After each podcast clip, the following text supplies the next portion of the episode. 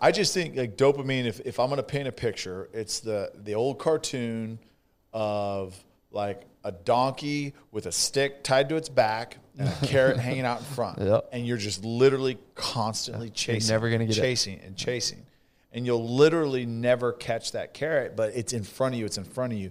Like think about how many when you're chasing that carrot, how many great vegetables and foods that you're stepping over Mm-hmm. Because you're not you're not even focused on the journey. You're focused on that carrot that's in front of you.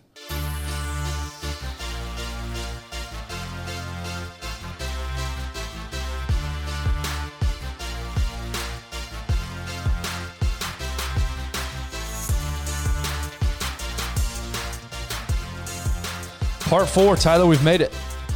We did it. Our four part study is coming to an end, uh, coming to a close today. The molecule of more.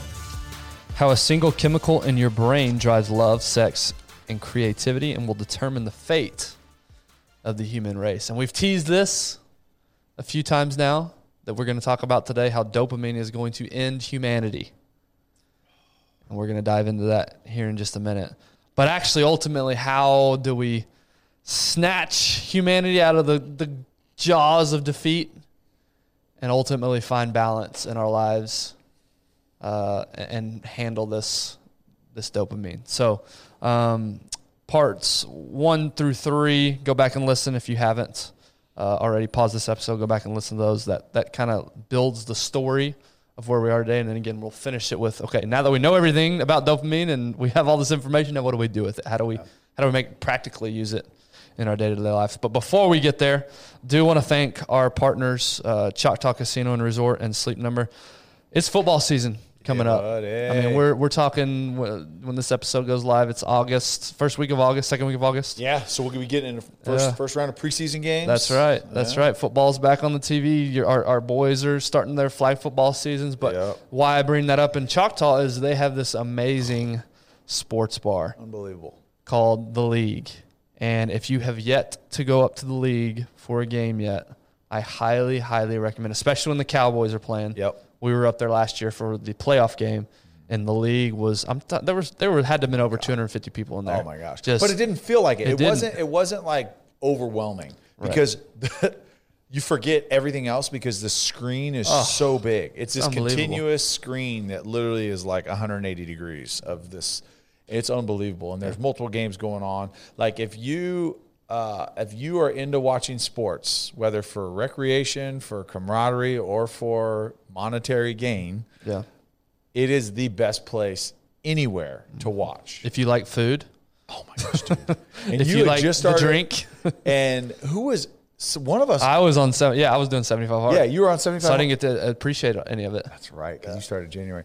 Oh, it was so Yeah, good. It was so good. I specifically didn't, didn't start seventy five hard because of that. it's like, no, we're going to the league. So I- more no. incentive now for me to get up there, There you go. doing one of these Cowboys games, so I can try out all the food. And we'll So- be up there this fall, so Yes. just you know, Yep. stay tuned, and we'll give you some times to come join us Yeah, up there. We've got a couple of appearances scheduled for the season, uh, so we'd love to meet you guys. Love to hang out and watch watch the Cowboys. Hopefully, win. Even though I'm not so sure how good we're going to be, but anyway, get yourself up to Choctaw Yeah. Casino and Resort this season. And then, secondly, when you're not at Choctaw and you're at home and trying to get a good night's sleep, uh, of course you got to no turn to better our tool friends. and resource. That's right. You got to turn to our friends at Sleep Number. They are changing the game. They are the Tesla of mattresses. That's right. This isn't your old mama's and grandma's old stiff mattress. This Yeah. is high technology that tells you literally everything you would want to know about your sleep quality, which that's the name of the game. We're, it's starting to become more uh, popular. It's starting to become more um, important. People are starting to be more mindful of high quality sleep and how important it is. And so Sleep Number is doing everything that they can to change the game with sleep. So highly recommend get yourself to a Sleep Number score. Got to. Store. Store. Store. Get yourself Store so you can get your score. So you can check out your score. Yep. Which Tyler's was probably in the 60s last night do you think? because What do you think? he's got whack sleep. dang, Sixty-five, Yeah. Yeah, Tyler's got whack sleep. So just below um, my average. if you go to their website and you read their articles on how to improve your sleep, maybe you'd improve your sleep. I would. They I have would. tons I of resources. I need more than four and a half hours of sleep, though. Tons of resources on sleepnumber.com or also pop into a local store. They're everywhere. So thank you to Sleep Number. All right. Yeah. Back to the topic at hand. So again, we've teased it. We- We've built up to this to this uh, to this moment where we're going to talk about the end of humanity. But before we get there, we need to recognize and understand. So, how did we even get here in anyway in the first place? How did humanity advance from thousands of years ago? How did we make progress? How did we populate other parts of the world? How did we like what drove us to go explore? That's what this first section opens up with. And then also opens up with, you know, you had your high dopamine people that wanted to explore and go off and, and, and discover new areas. The people with the lower dopamine tended to settle, and that's kind of where they would stick around. Yep. And how dopamine was helpful in exploration and, and finding new areas, but also how it could potentially hurt Yeah. in community building as well. And that was this first section. So from the book, it says change is stressful, both good and bad change. Among our evolutionary ancestors, people who were sensitive to stress had a harder time extracting resources from environments that represented a large change from what they were used to. They were less successful hunters and less productive gatherers. That made it hard for them to compete for reproductive mates, and sometimes they didn't even live long enough to have children who would carry on their genes forward to the next generation. Not everyone gets stressed by change, though. A new job, a new city, even a whole new career can be exciting and energizing for people with dopaminergic personalities. Yeah, we call them psychopaths. In prehistoric times, th- that's not in the book, by the way. I added that part. That was that was commentary from Mr. Ben Gibbs. In prehistoric times, they were more likely to cope well despite radical changes in their way of life. They competed more successfully for mates, and as a result, they passed along their dopaminergic genes. So that's pretty cool how dopamine uh, helped those individuals out. People with dopaminergic personalities may do well when coping with novel situations, but they often have difficulty with relationships. They're important. Th- that's important because skillful social functioning also provides an ed- evolutionary advantage. No matter how big, how strong, or how smart a person is, he's not going to be able to compete with people who work together as a group. In this situation, when the need for cooperation is paramount, a dopaminergic per- personality is a liability. So it all depends on the environment. Under familiar conditions, in, with, in which social cooperation counts the most, highly dopaminergic genes become less common because their survival and mate seeking advantages diminish relative to the benefits of more bal- balanced dopamine levels. On the other hand, when a tribe picks up and heads off in the unknown, genes that give a person a more active dopamine system provide an advantage and become more common over time. Hmm. So I thought that was interesting how, and it's really a common theme in this whole book. The dopamine drives you to improvement, mm-hmm. but then at a certain point, it hinders improvement. So yes, it drove these early, you know, early ancestors to discover new land and, and new resources and things like that. But then when they got there and they're now they're settled, these high dopamine people had had trouble adapting Yeah. because they didn't get along with others as well. Well, again, all I heard from that section was they were too busy chasing tail. That was a lot of reading, and that's all you got. There we go. Yeah. Girls get in the way again. That's you hear right. that? You hear that, boys? It's all your fault, women. It's always your fault. no, but I just thought that was interesting how, it, Yeah. Uh-huh. like I said, it, it drives you to progress, but it can hinder you in some ways Yeah. from making progress as That's well. right. Uh, and then it goes on to early Americans were extremely dopaminergic. We talked about this last week. It makes Yeah. sense, right? Yeah. To leave everything you've ever known Mm-hmm. in England, to come over here to a new land that's you know unknown, Yeah. scary. You have no idea what's going on. that takes dopamine. Remember, remember a, a, a big percentage of people that came, they didn't have a choice. True. There was a lot of um, there's a lot of immigrants brought here as indentured servants Sure. or you know prisoners. I mean, there's there's a bunch of reasons, a bunch of people. But yes, so hey, new opportunity, the land of the opportunity, the colonies, you know, all of that. Um, so that, and then also the ability to say, okay, now we're here.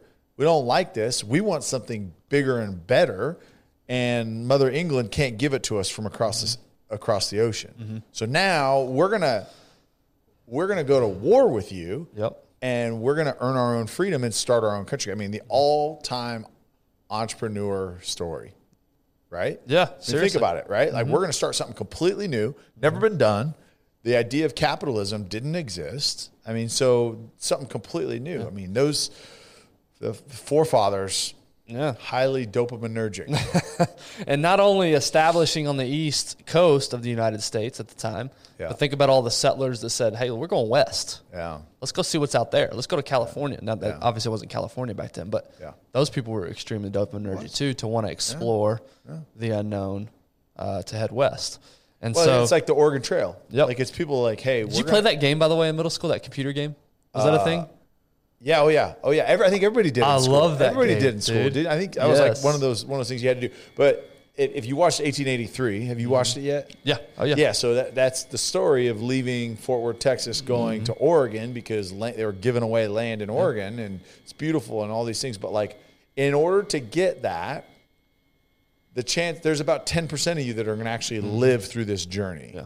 Yeah. And it's just, just interesting. It's So that's dopamine that drove him, right? That's a right. better life, That's more right. land. Yeah, that's, that's, the dopamine. Tim McGraw's talking. whole thing in his character in that is he's like, no, I want something. I don't know what it is, but when I see it, I'll know I'm Oh, there. no, that's that dopamine lying to him, saying it's better. It's better out there. It's better.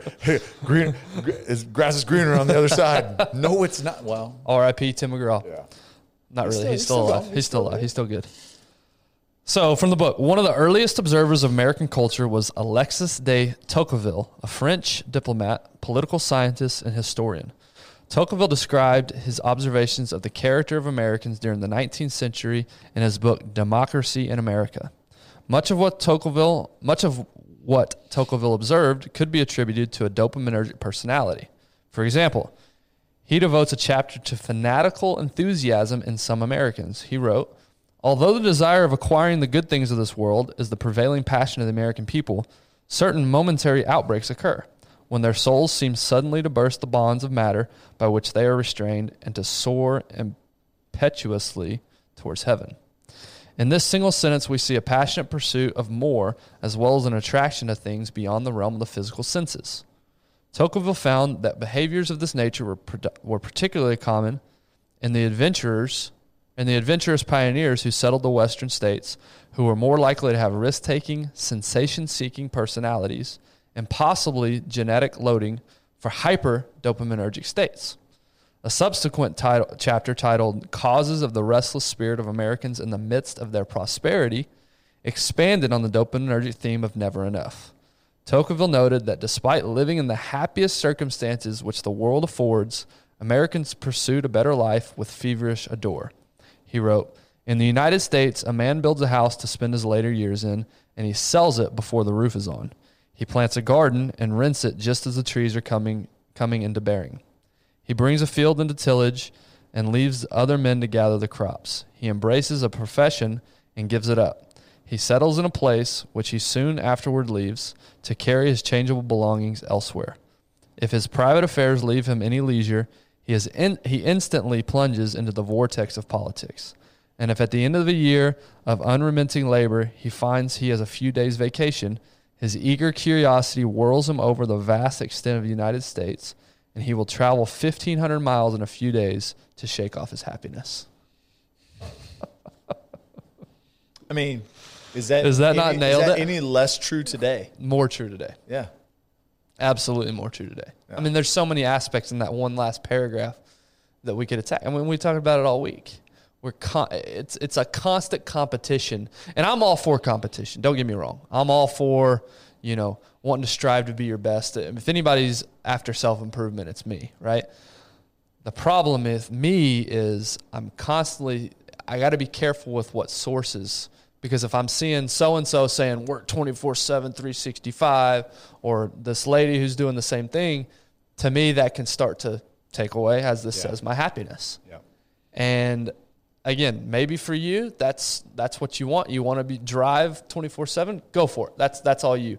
For me personally, I've made the decision though that's not what I'm about. I want to have a little bit more of a balance there in my day-to-day life. Yeah, it's hard, right? Because the messaging that we receive today is it's coming from people that are making money, whether directly or indirectly, from these speeches and quotes, and they have it all figured out. And you throw a little motivational music behind it, right? And now it becomes truth. And like, this is what it means to be happy. Um, work, work, work. You know, gather, gather, gather. Um, collect, and then once you get to that one point and you reach that level, then you're going to be happy. Um, and that's again, I, I what I would argue is is if you're listening to this advice, like try to figure out what their their social, their relationship life is, what their actual quality of life is. I mean, there's a lot of people that have uh, been highly successful in a monetary aspect that you just look at and you're like, there's no chance in hell I would take that life. Yeah. Ever. Yeah. And you just got you've got to figure that out. And and again, chasing it. The the uh, one of the things that he said in there is that you build a house and sell it before the roof is on. I mean, think about that. Like as soon as we start to see like profit, on to the next one. Yep. On to the next. Yep. On to the next. On to the next. And man, I, there's so many times we've talked about. There's so many times like I would just love to just sell everything and go move into the mountains of Montana or Wyoming or Idaho or something like that, and just like appreciate like the beauty that God has created for us. And we just never stop to look around and see those things. What keeps you from doing that? dopamine? really though, Yeah. like and then and, yeah, and there's there's a lot of there's a lot of things. No, but like like in practical terms, what keeps you from it? Is it you want to make more money? Is it I've got these Uh, I dreams it's of because because it's a pretty selfish dream. yeah Uh, I don't know if like Tiffany always says like whatever makes you happy will make me happy, and I get it. Um, but that's also like me saying whatever makes you happy, Tiffany, will make me happy, and it's like. eh, Yeah, I don't know if like shopping and doing nails like is and I, I was total shot at her. That's not her. Like she's she's amazing, but it's like I, I ranching for her is not what she wants to do. I mean, I don't even know if it's what I want to do. That's the problem. That's one of it. And then also too, like with the kids, it's like, okay, what opportunities am I going to give the kids? You know, going to school where like there's there's got to be an element of selflessness in those kinds of decisions as well. Like what is going to be better for everybody too. Um, but here I am just making excuses. Yeah.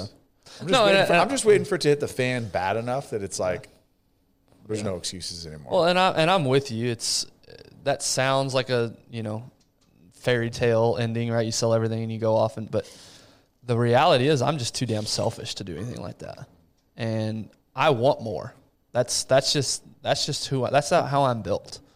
It's not good enough, and this becomes a problem because if I look at my life right now, you know the old cliche, you you dreamed about these days days Yeah. one. You know, that's that's my life right now. Yeah.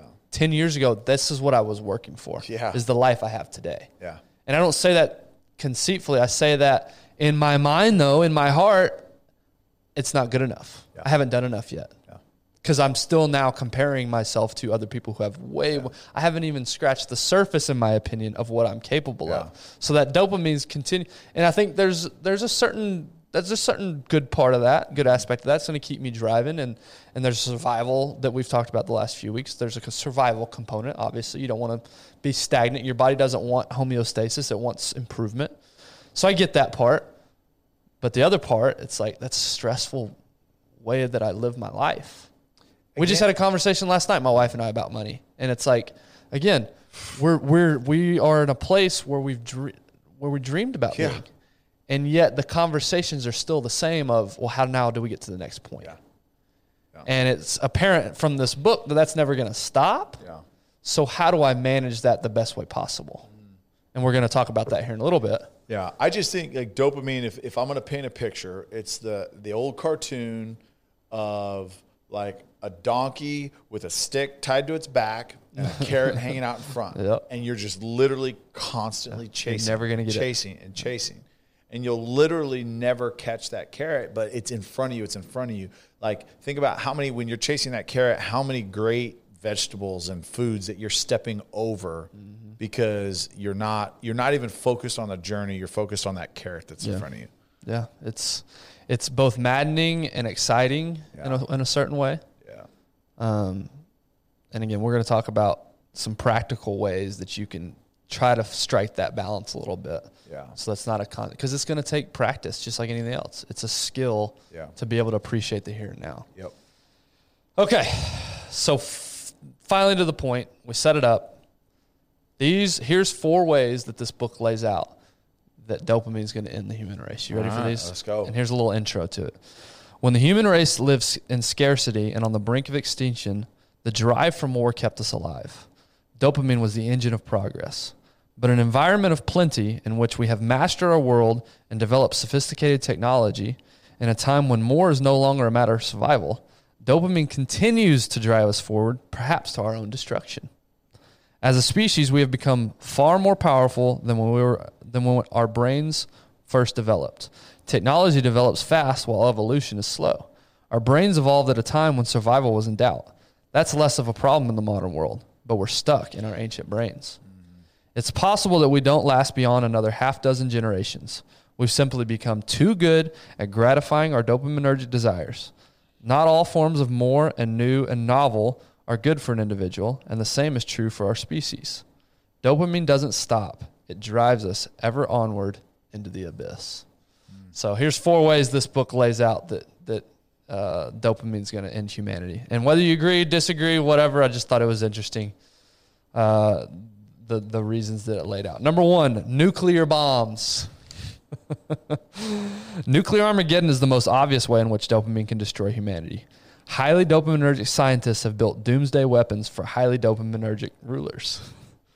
Over time, more and more countries are acquiring nuclear capabilities, and someday, someone's dopamine circuits might come to the conclusion that the best way to maximize future resources is to press that button. I that line was interesting. Dopaminergic scientists have built doomsday weapons for highly dopaminergic rulers. Mm-hmm. I mean, think about the people that are in control of these nuclear bombs right now. You've got the dude over in North Korea. You got the dude over in Russia. We had Trump two years ago who had, who had control over ours. I mean, it's some whack people Yeah.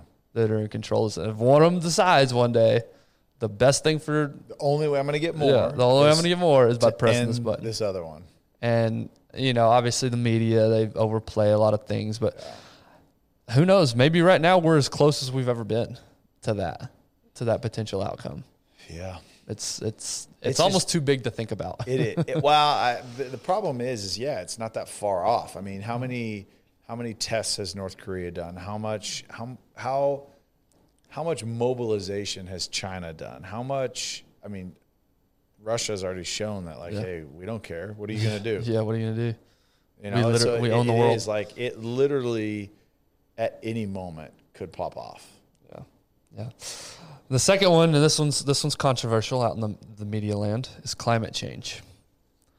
Another obvious doomsday scenario involves dopamine driving us on to greater and greater consumption until we destroy the planet. More than half of greenhouse gases are generated by burning fossil fuel to make cement, steel, plastics, and chemicals. As more countries are lifted out of poverty, the demand for these materials increases. Everybody wants more, and for a significant plurality of nations, more isn't isn't the pursuit of luxury, it's the climb out of crushing poverty.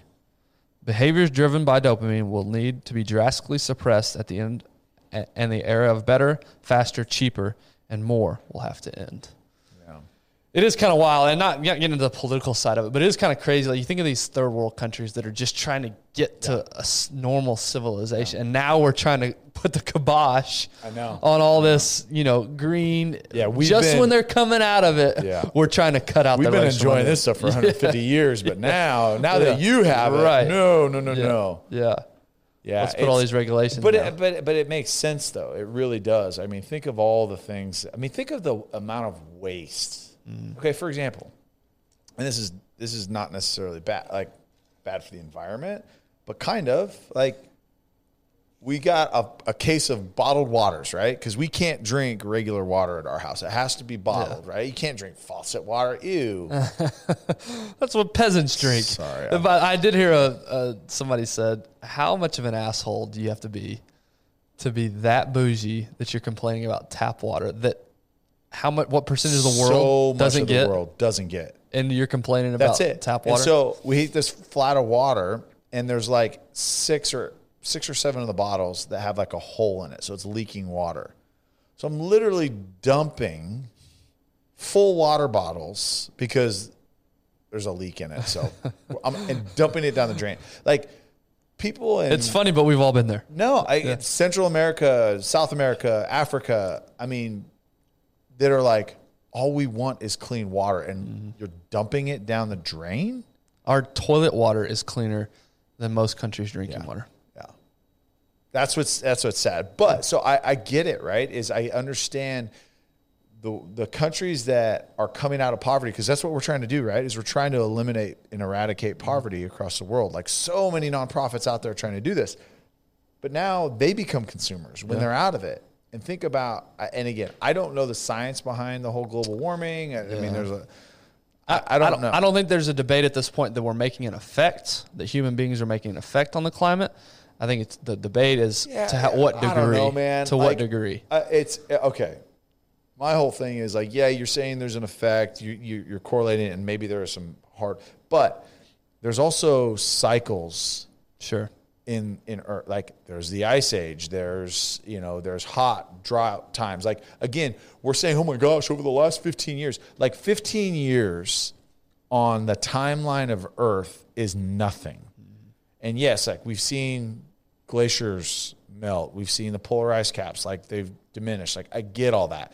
But like how do we know that this isn't just a cycle that we're going through? Like there's so many factors. So again, I'm not saying it's not true. I'm not saying it is true. But you flat earthers, you guys need to chill.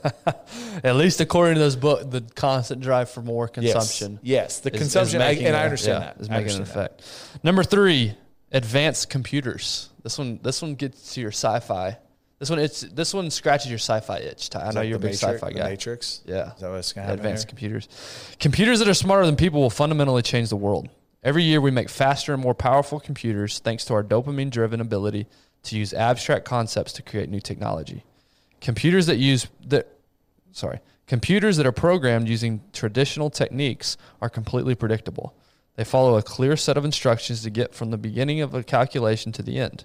Newer developments in artificial intelligence, however, create unpredictable results. Instead of the programmer determining how the computer works, the computer modifies itself based on how successful it will be at reaching its goal.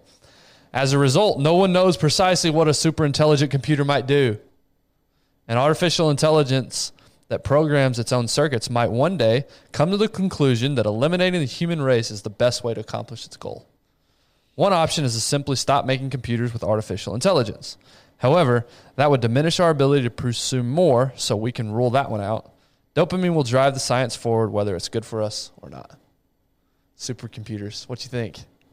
Mean, Can, can you get on board? That I could get there on might board. be a supercomputer that's I going am not to eliminate us all. Man, I am not uh, not a hater of this. Like I know Terminator Two, Rise of the Machines, like all this stuff. Like, but but there there is a there is a point where we continue to push the level of artificial intelligence. Like, not that like they're gonna band together and create, but like theoretically, right? It's Yeah. if it can literally learn from itself and make itself smarter, and we continue to develop smarter and uh, more complicated, you know, artificial intelligence programs and, and machines, like that's scary.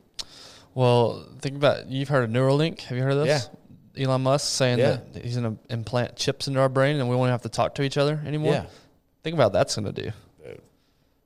I mean, But again, and how much it's going to learn. Like if if we create something that completely knows ex- everything about us, how we think, how we act, um, that's scary too. did you And- see the robot a few weeks ago? Sorry, I keep jumping, but Yeah.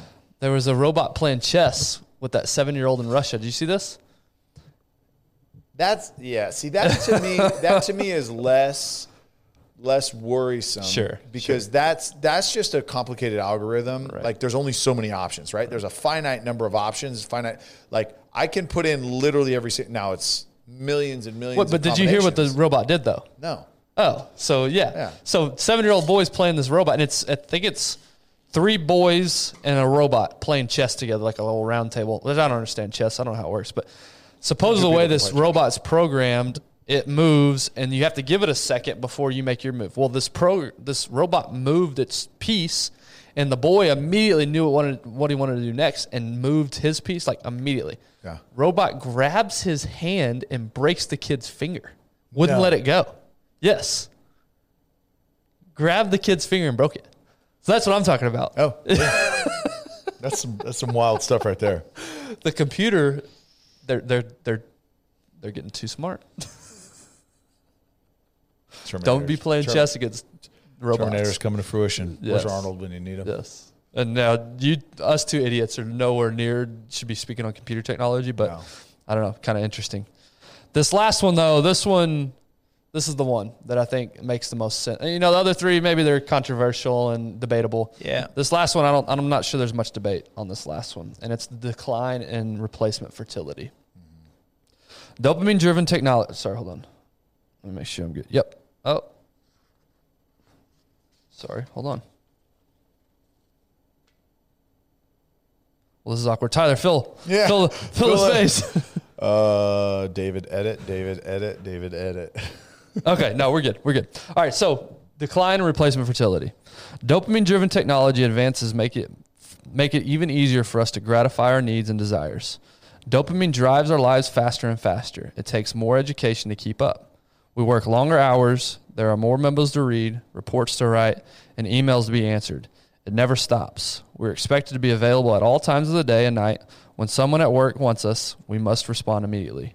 Advertisements show a smiley man responding to texts on the beach or a woman by the hotel pool checking your cell phone screen to tap into a video feed of her empty house. What a relief. With so many ways to have fun, so many years to devote to education, and so much time spent working, something has to give. And that something is family.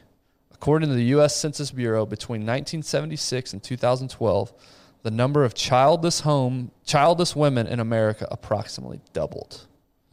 Future focused dopamine no longer drives couples to have children because people who live in dop- in developed countries don't depend on their children to support them in their old age. Government funded retirement plans take care of that. The end result is a dopaminergic collapse, a demographic collapse. About half the world lives in a country with below replacement fertility. Replacement fertility is the number of children each couple must have to prevent a decline in the population. All European countries, as well as Australia, Canada, Japan, South Korea, and New Zealand, have transitioned to below replacement fertility rates. The United States has enjoyed a more stable rate, largely because of the influx of immigrants from developing countries who haven't yet lost the habit of continuing the survival of the human race. But given, but even in developing countries, birth rates are falling. Brazil, China, Costa Rica, Iran, Lebanon, Singapore, Thailand, Tunisia, and Vietnam have all transitioned to below replacement See that you're, you're right. That is alarming because Hugely alarming. just the the amount and again it's it's I think it comes down to like selfishness. Like it's it's normal to be 35 and whether you're married or not, it's like no no no, I'm going to do me before I have kids. I'm going to I'm going to get to this. I'm going to do all the things that I want to. Kids just get in the way. And then before you know it, you're 45 and you're like I'm too old to have kids. So there's a huge number, like you said, of motherless women out there. Um, and then two, as you're looking at the family, now it's like, oh no, no, no. I don't have to change my life if I have one, maybe two, but like one is good. Like, and then because we can still do it, they're easy to get a babysitter because we still want to live our life. I just feel like people are less and less um, willing to change their lives for kids. And, Yeah. and I th- and I, in my opinion, are missing out on some of the best things that like we were created to experience.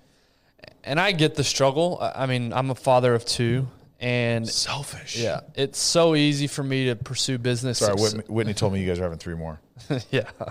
Oh man, that'd be crazy.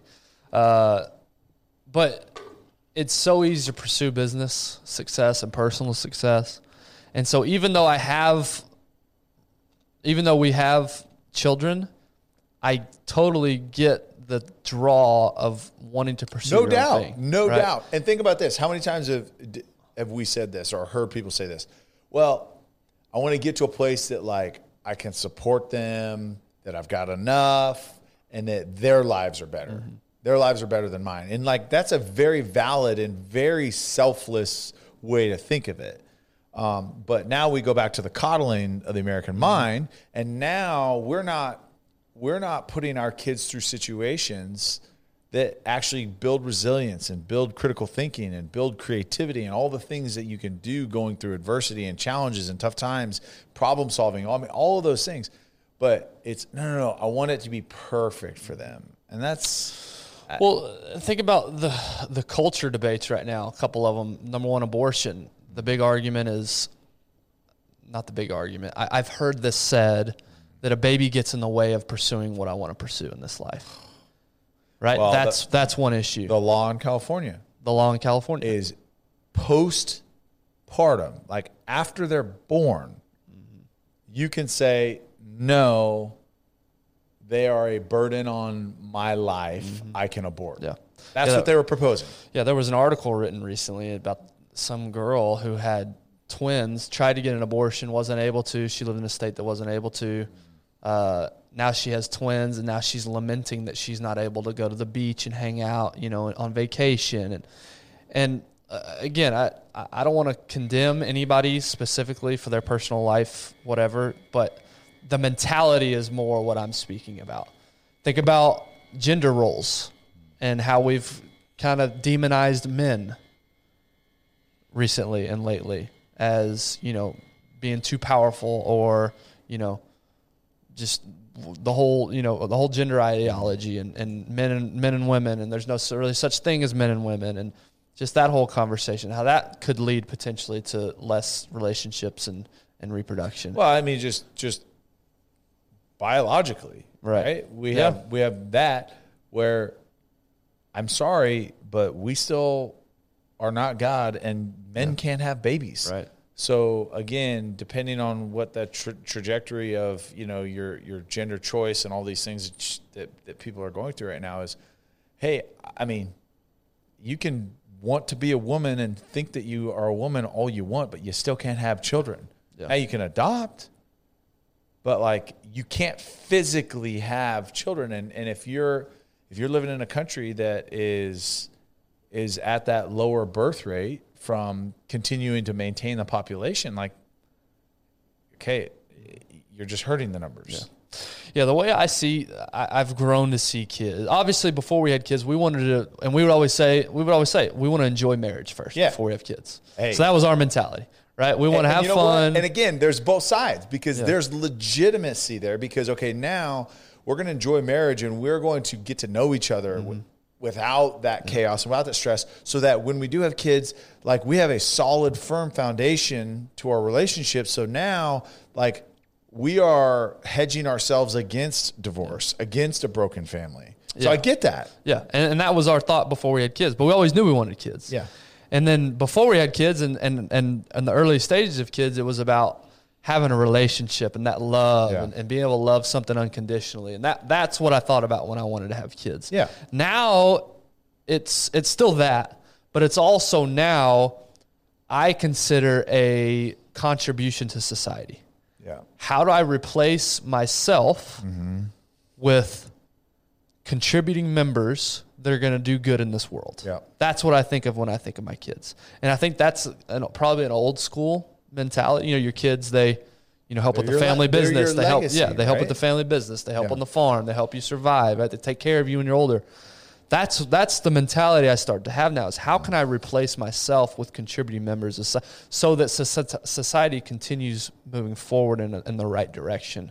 So it's not just about having kids; it's about having future contributing members. Yeah. To me, now that sounds cold, but I'm talking about. I still have the mentality of relationship, and I love my kids, but I'm also looking out for the future of society Yeah.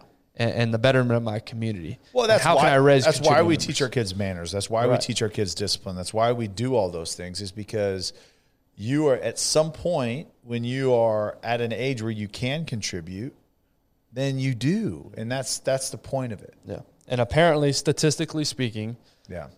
More people are starting to go towards this dopamine of Yeah. how can I pursue my own Yeah. success. And these, I mean, how many countries do we list there Yeah. where it's below replacement? I mean, that's horrible. That's really scary. Mm-hmm. That is the end of humanity if we can't replace our current Damn. Yeah.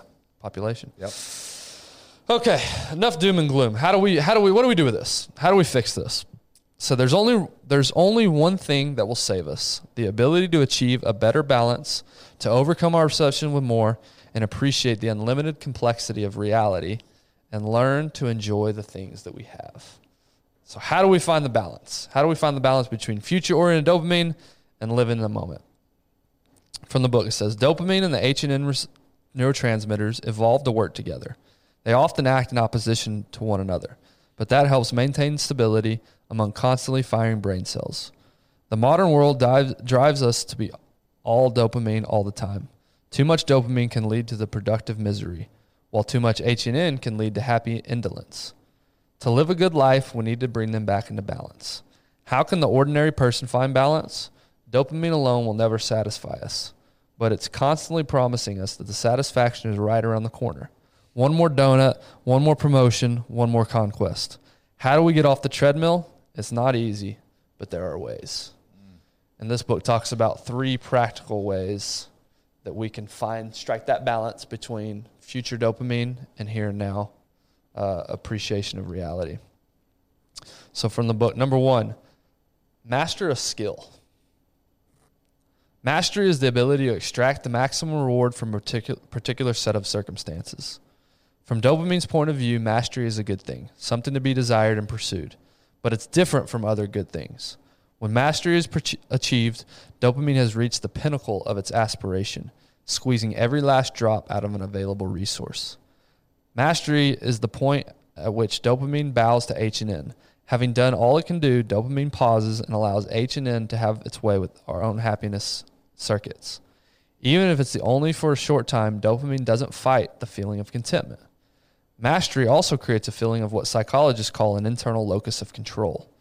This phrase refers to the tendency to view one's choices and experiences as being under one's own control as opposed to being determined by fate, luck, or other people. In addition to making people feel good, an internal locus of control also makes people effective. Those who have an external locus of control, by contrast, take a more passive view of life. Some are happy, relaxed, and easygoing, but at the same time, they often blame others for their failures and may not put forth their best effort on a consistent basis. You heard anything like that lately? Mm-hmm. The development of an internal locus of control, as well as contentment, if only for a little while, are among the many benefits of achieving mastery over an activity. But it takes an enormous amount of time and effort, as well as constant mental stretching. Mastering a skill requires a student to constantly move outside her comfort zone. It's a tough slog, but it can be a great joy. Those who don't give up generally feel it's worth it. It can result in a feeling that they have found their passion, something so engrossing they become completely immersed in it. So, clarify for me is mastery, does it give you the same feeling as dopamine or it's. It's the pursuit of mastery is that Okay. dopamine. Okay. And then achieving mastery, which they say when you achieve mastery, now the H and N can take over. and You can appreciate that Now skill. I that can you've appreciate it, mastered. but I can actually just do it without having to chase it. And then the fact that you have mastered it now that gives you still suppresses the Yes. dopamine because you've. Yeah. well because it gives you what it calls an internal locus of control. You Yeah. feel like you've Yeah. accomplished it. yeah, yeah. I guess my only my only rebuttal is some of us like me never feel like we've mastered anything. oh, yeah. Yeah. So it's going to be a constant pursuit for me yeah. to feel like I'm mastering something. Yeah, I think you've got to. Yeah, what's your, what's your definition of mastering a skill? Right. Right, because if you say you know mastering cooking, okay, then I've got to be the most successful chef ever. Okay, well, how do you how do you how do measure you, that? how do you measure that? right. Um, you know, as Tom Brady, Tom Brady could say, "Hey, I'm going to master being a quarterback." Yeah. Okay, arguable, but there's always going to be an argument. Why do you think he keeps coming back and Yes. playing more? Right. Because he doesn't feel like he's mastered it. That's right. That's right. So you've got. I think you've got to set and define what Yeah. Mastering that is. It's Like, for probably me- more little type stuff, you know, Yeah. like little hobbies or you Yeah. know. And, again, to your point, how do you define mastery? I would I would argue the simplest definition could be, uh, you know, becoming extremely proficient. yeah. So, how do you become proficient? you mentioned for ear- you, it'd be woodworking. Yeah. How do you become uh, extremely Yeah. proficient? I would, I would, from my perspective, you've mastered woodworking. You're very, very good at it, other than your taco table. You're very, very good by, at the, it. by the way, my brother-in-law, who really truly is a master, he explained what happened. Right. So. So. somebody who's pursuing woodworking, Uh-huh.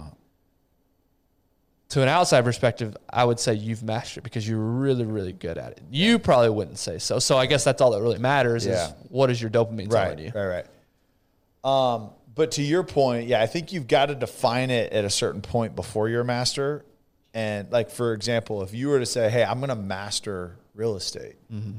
I guarantee you, five years ago, if you said, "Hey, here is what it looks like to master real estate: is make you know do X, da da da," like you would look at it right now and you'd be like, "All right, I've mastered, it." Yeah. It Now it looks like now you're like, "Oh my Yeah. gosh, I'm still an amateur." Right. Right. Yeah. And I say that about you all the time. This You dude do. is an amateur. this dude's a clown. but but you know what I mean is like you just got. I think that you've got you if you can write it down and you can keep a hold of it. Like okay, now like I'm just little bits of dopamine to like progress, Yeah. progress, progress. But like don't lose sight of what mastery is from an unmastered's point of view. That's right. Unmastereds. You just made a new word. Yeah, you like that. Speaking of mastery, you have mastered the English language. Best. The best words. Number two, reduce instances of multitasking, Tyler. In spite of what technology addicts may believe, multitasking or paying attention to more than one thing at a time is impossible. When you attempt to do more than one thing, you shift your attention between the tasks and end up compromising on both. You also make more mistakes when you try to multitask. Interruptions of only a few seconds can double the number of errors you make on a task that requires concentration. It's not just the distraction that causes the mistakes. Switching back and forth consumes mental energy, and fatigue makes it harder to concentrate. A study from you'll appreciate this. A study from the University of California, Irvine, in collaboration with Microsoft and the Massachusetts Institute of Technology. That's MIT. MIT. That's MIT for you peasants out there. Tracked the work habits of people who spent most of their day online. The average amount of time. This is staggering. The average amount of time they spent on one task before switching to another was only 47 seconds. Over the course of the day, they switched between tasks more than 400 times. That's insane. Those who spent less time before jumping to something also experienced higher levels of stress and got less work done. If for no other reason than that they repeated the switch task maneuver 400 times instead of only once after each task was completed. In addition, the decreasing productivity, high levels of stress also cause fatigue and burnout. See, and I think go back and listen if you haven't. Go back and listen to the episode we did with uh, Nir. Eyal. Yeah. Yeah, While you're talking, undistractable. oh, I don't have my phone. Undistractable. Yeah, I'm gonna, Indistractable. gonna- yeah, indistractable. Indistract, undistract. Same difference. Um, and, And he I talks believe, about that. I believe the title was "Why to Do Lists Suck" or Yeah. "Why to Do Lists Are Stupid," something like that, Yeah. by Nir Eyal with Nir Eyal. So go Yeah. back and it's worth your time to it go back. really, really is. It's it, it- it's powerful, and he just talks about blocking, and it's like literally, I'm time blocking this amount of time to do only this task, and I'm not going to do anything else, and that's and being able to really try to stay within that okay that blocking system and saying I'm I'm finishing this task before I move on to the next one. That's right. That's right. And lastly, speaking of woodworking, pursue your hobbies. Creativity is an excellent way to mix together dopamine and H&N. Woodworking, knitting, painting, decorating, and sewing are old-fashioned activities that don't get much attention in our modern world, which is exactly the point. Mm-hmm. These activities don't require smartphones or apps or high-speed internet. They require brains and hands working together to create something new. Our imagination conceives the project. We develop a plan to carry it out. Then our hands make it real. Fixing things also boosts self-efficacy and increases one's sense of control. H&N delivering dopaminergic gratification. Cooking, gardening, and playing sports are among many activities that combine intellectual stimulation with physical activity in a way that will satisfy us and make us whole. These activities can be pursued for a lifetime without becoming stale. Creativity is different because it stirs together H&N with dopamine. The result is stronger and more durable. That's what happens to dopaminergic pleasure when you add physical H&N. But mm-hmm. most people don't bother to engage in acts of creation, like drawing pictures, making music, or building model airplanes. There's no practical reason to do these things. They're hard, at least in the beginning, and they probably won't earn us money or prestige or guarantee us a better future. But they might make us happy. Mm-hmm. telling you instead of ordering that next thing on Amazon or you know going out and buying a new toy or doing something. Just think about something at, at your home uh, somewhere that you're at that like oh that would be really cool to have. I'm telling you do some research figure out how to make it yourself. Just figure it out. There are so many resources out there to learn how to do this. Like I literally was watching this weekend. I spent 45 minutes watching a video on how to build a warming shed. You know what a warming shed is? Uh, I thought so, but maybe not. Up north, up north, Oh, like I was thinking more like barbecue. no, no, no, Okay. a warming shed. Like up north, like hockey. When you do these outdoor rinks, you got a warming shed. You literally have this like, but essentially it's like a barn. Uh, like it's a little barn. It's a, it's a little room that you can have, right? So I'm looking at and I'm learning how to frame this. Have you walked outside in Texas lately? Yes, so it'll be perfect, right? so it'll actually be a cooking shed. It I've got a warming shed for you outside. Right. It'll literally cook you. But again, the things that I've done around around my house and and learned how to do it. So you get that that dopamine mm-hmm. kick for learning something new and then you finish it and then you get the like gratification people are like, "Oh my gosh, I can't believe you made that." And it's like the stuff that was basic as could be when our parents grew up or be Yeah. or before that, right? It's kind of embarrassing, actually. And then now it's like, "Oh my gosh, you made a floating shelf. How did you do that? That's Are you. Jesus? oh, how did you do that? It's like it literally took 13 minutes. You know what I mean? But like it's so uncommon. But what it does is is it it provides that sense of self accomplishment. It provides the focus on the one thing. That's what I love about woodworking is that literally when when I I would spend 12 hours in the garage just focused on measurements, just focused on perfect cuts, just focused on okay where the screw placement is. I mean anchoring, gluing. I mean all the little details, staining, sanding. I mean the little tiny details. And I'm telling you, like that's the best I I feel. And that's part of the magic in it. Yeah. Guess what you weren't focused on when you're sitting there trying to make the perfect cut and staining? You weren't focused on financial trouble. No. You weren't focused on problems at work. Get an RFP responded You, to. you weren't focused on the future of whatever your business or your occupation. All you were focused on was the here and now of that 12 hours, that moment. I'm guessing that was the most freeing 12 hours. The problem is we don't give ourselves near enough. Now, again, you don't want to neglect all responsibility No, and just no, no, turn into a woodworker. No. Unless that is providing for your family. But at the same time, I don't ever like painting was always that thing for me. Yeah. And I used to paint when I was yeah, when we were first married and didn't have kids. Yeah. I would paint all- like Saturdays were my days to paint. Yeah. And I, you know, we didn't have anything to do, and I would sit there for hours and just paint. Yeah. And low stress. And again, life has changed, and I get that I'm not going to just be able to sit there for hours on a Saturday. But why can't I do that at least a little bit? Yeah. I don't do it at all anymore. Yeah. And in fact, over the weekend, we actually went out and got some paint. My five year old wanted to paint. Nice. So went out and did that. And, and I want to start making it a normal routine again Yeah. because it, it truly is a moment where you're just so present. Yeah. And, and that it's not, it is about that moment for sure, but that's just a practice rep. Yeah. That's a rep in the bank for how to appreciate moments. Yeah, and, and again, it's the it's it's combating this dopamine. I want the new thing, the new thing, the new thing. So I'm going to go out and I'm going to buy this, or I'm going to buy that, and I'm going to put it in the garden, or I'm going to put it in the yard, or I'm going to put it in the house, and I'm going to do this.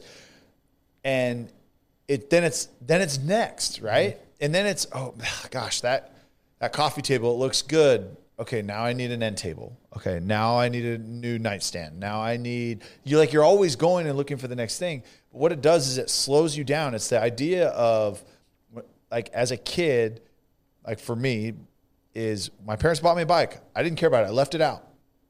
I had to buy my own bike. I cared about that. Never left it mm-hmm. out. It's the same same idea. You put the time and effort into creating something, using your hands, tying the creative with your actual physical, and then there's a different level of appreciation for it. Yeah. And if it's not woodworking or art, maybe it's Yeah. like our, our producer David, he loves the golf. Yeah. Maybe it's, you know, it talks about physical activity. Yep. And just that time that you're not thinking about life stress, you're doing something physical. This is exercise for me. So I guess in a way I do the, I do this Yeah. every single uh, every single morning. This is my time of all I'm focused on is that workout at hand. Yep. So, in conclusion, and to wrap up this book, our dopamine circuits are what make us human. They are what give our species its special power. We think, we plan, we imagine, we elevate our thoughts to ponder abstract concepts such as truth, justice, and beauty. Within those circuits, we transcend all barriers of space and time. If we aim to be great, we will probably have to accept the fact that misery will be part of it. It's the goad of dissatisfaction that keeps us at our work while others are enjoying the company of family and friends. But those of us who prefer a life of happy fulfillment have a different task to accomplish the task of finding harmony. We have to overcome the seduction of endless dopaminergic stimulation and turn our backs on the never ending hunger for more. If we're able to intermingle dopamine with H&N, we can achieve that harmony. All dopamine all the time is not the path to the best possible future. It's sensory reality and abstract thought working together unlocks the brain's full potential. Operating at its peak performance, it becomes capable of producing not only happiness and satisfaction, not only wealth and knowledge, but a rich mixture of sensory experience and wise understanding, a mixture that can set us down the path toward a more balanced way of being human. Thought that was a great way to end it. That's good. Closing thoughts, Ty. That's good, man. It's it's very real, very very real. Um, I mean, I love that you know, hey, he broke it down to just a a chemical a chemical reaction, right? There, there's there's science behind it. It makes a lot of sense. It's a whole lot more logical than I think I thought it was going to be. It Mm-hmm. was, um, I when you're like, oh yeah, it breaks it down to a molecular level, and like I was kind of like, oh crap, he's going to get like into the, the weeds of the science. Oh, it, it gets in the weeds. I just skipped over that. oh, thank you, yeah, to save you. thank you. But again, it all makes And that's why I encourage you go read the book. If, if you're interested in that stuff, go read the book. We left out a ton. There's Yeah. so much good information in this book. Yeah. Go read it. No, it's good, and it's so true. And I mean, it was, uh, uh, it was, it, it- it caused me to look in the mirror for sure Yeah. because there's so many things that I just continue to chase and chase and chase and chase and chase, and I'm on that treadmill, I'm on that hamster wheel, I'm chasing that carrot, and um, it's it's good to identify one of you know some of the reasons for that, and that you can acknowledge, okay, I have a problem, I need to address it, and at least I know where to start. Yeah, I mean, if if money and big houses and cars and, and all that stuff, if that's what drives you, great, go for it. Mm-hmm. But if you think that's going to fill the void, and you think that's going to be the end all be all for the happiness that you're seeking, mm-hmm. this book laid out you're wrong. Yeah. You are chemically, we are chemically wired and designed in a way to seek more, mm-hmm. constantly seeking more. Yeah. And so those, those material things will not fill that void. We're Yeah. living testimonies to that. Hundred percent. Both of us. You live in arguably everyone's dream house right now. And I would, don't let me put words in your mouth, but my thought is like, that was cool, but it's the, the cool's kind of worn off a little bit. And you're looking for the next plate. I don't know if you are or not, but mm-hmm. that's the thought is right. Okay, now how do we get to the next place? Yeah.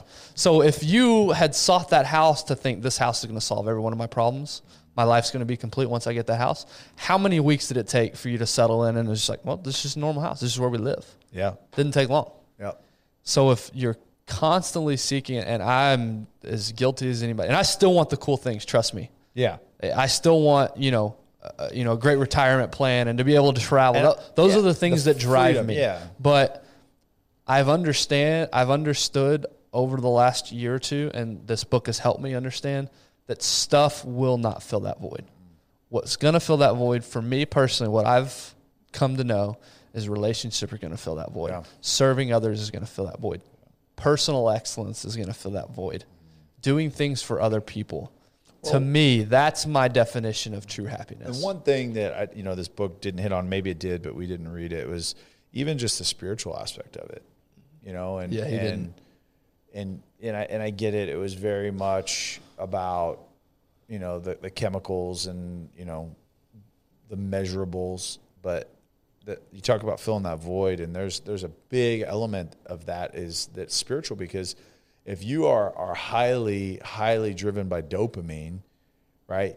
Again, you're trying to fill something that is permanent with something that's temporary, and you and you can't. And so again, the the spiritual aspect of it is filling something that's permanent with something that's eternal. You know what I mean? Mm-hmm. Yep. And so that that's just another another element to like look a lens to look Yeah. when if, when you read this book. If anybody reads this book, you know, keep that in mind as well. Yeah. Well, and again, even if you're not religious, it's still the seeking after something bigger than yourself. not religious. Well, let's, be clear. Even if you're not spiritual necessarily, or you don't believe in a you know a Yeah. higher power, it's the it's the seeking after of, or it's understanding that this isn't about you. There's more to this than you. yeah. Um, that was, but that was my biggest takeaway is, Yeah. is the whole, you know, everybody talked about it growing up and you hear it, you know, stuff won't make you happy. And, may, and, and again, I don't want to demonize the people that are driven by that. That's fine. Go for that. I'm just saying for me personally, I've come to realize that the stuff isn't going to fill it. That's right. So, again, the book is The Molecule of More, and it's written by Daniel Lieberman and Michael Long. I highly recommend you check it out yourself. I think it's 17, 18 bucks. I mean, we've talked, I've said, I'll probably say this every time we do a book review. The fact that you can get three, four, five years, a lifetime of somebody's knowledge for Yeah. 20 bucks and a little bit of your time is fascinating to me. That we can read somebody's work all in one resource is fascinating to me. So highly recommend you go check out the book, The Molecule of More, Daniel Lieberman, Michael Long. Good job, Uh, Ben. That was that really Yeah, was a that was book. fun. Well, uh, I- I'm reading uh, a couple different books right now. I'll see which one maybe uh, sticks out. The one I haven't started, I just bought it was um, oh, The Boy Crisis. Oh yeah. Yeah, talking Okay. about our young men and what's Yo, going on. woo, come on. I think uh, think we need to dive into that one. Yeah. I haven't started it yet, but once we once we get it done, we'll Yeah. dive into. It. You'll that, know a so. couple chapters in. Yeah, that's right. Uh, also coming up, we've got our Saturday suffering. Be on the lookout for that. Tyler, I just let Tyler know. I guess we teased it yesterday, but I forgot that Tyler doesn't actually didn't, didn't actually know know, the workout. I he knows the workout now. I do know now. and he's not excited for it. I'm not No. excited for it. It- I think it'll be again the appropriate level of suffering and, and fun all at the same time. So Yep. be on the lookout for that. If you're in DFW, should we should we open this one up, or we want to keep this one a little more? Uh, We'll talk about that later. Yeah. No, no, no behind the scenes. But anyway, yeah, be on the lookout for that on our YouTube channel. Uh, follow us on Instagram at one.shot.pod. Uh, we're on YouTube, the One Shot Podcast. Any uh, closing thoughts, closing No. statements from your end? No. No? All good. All right, y'all. Appreciate you. Have a great rest of the week, and we'll see you next week.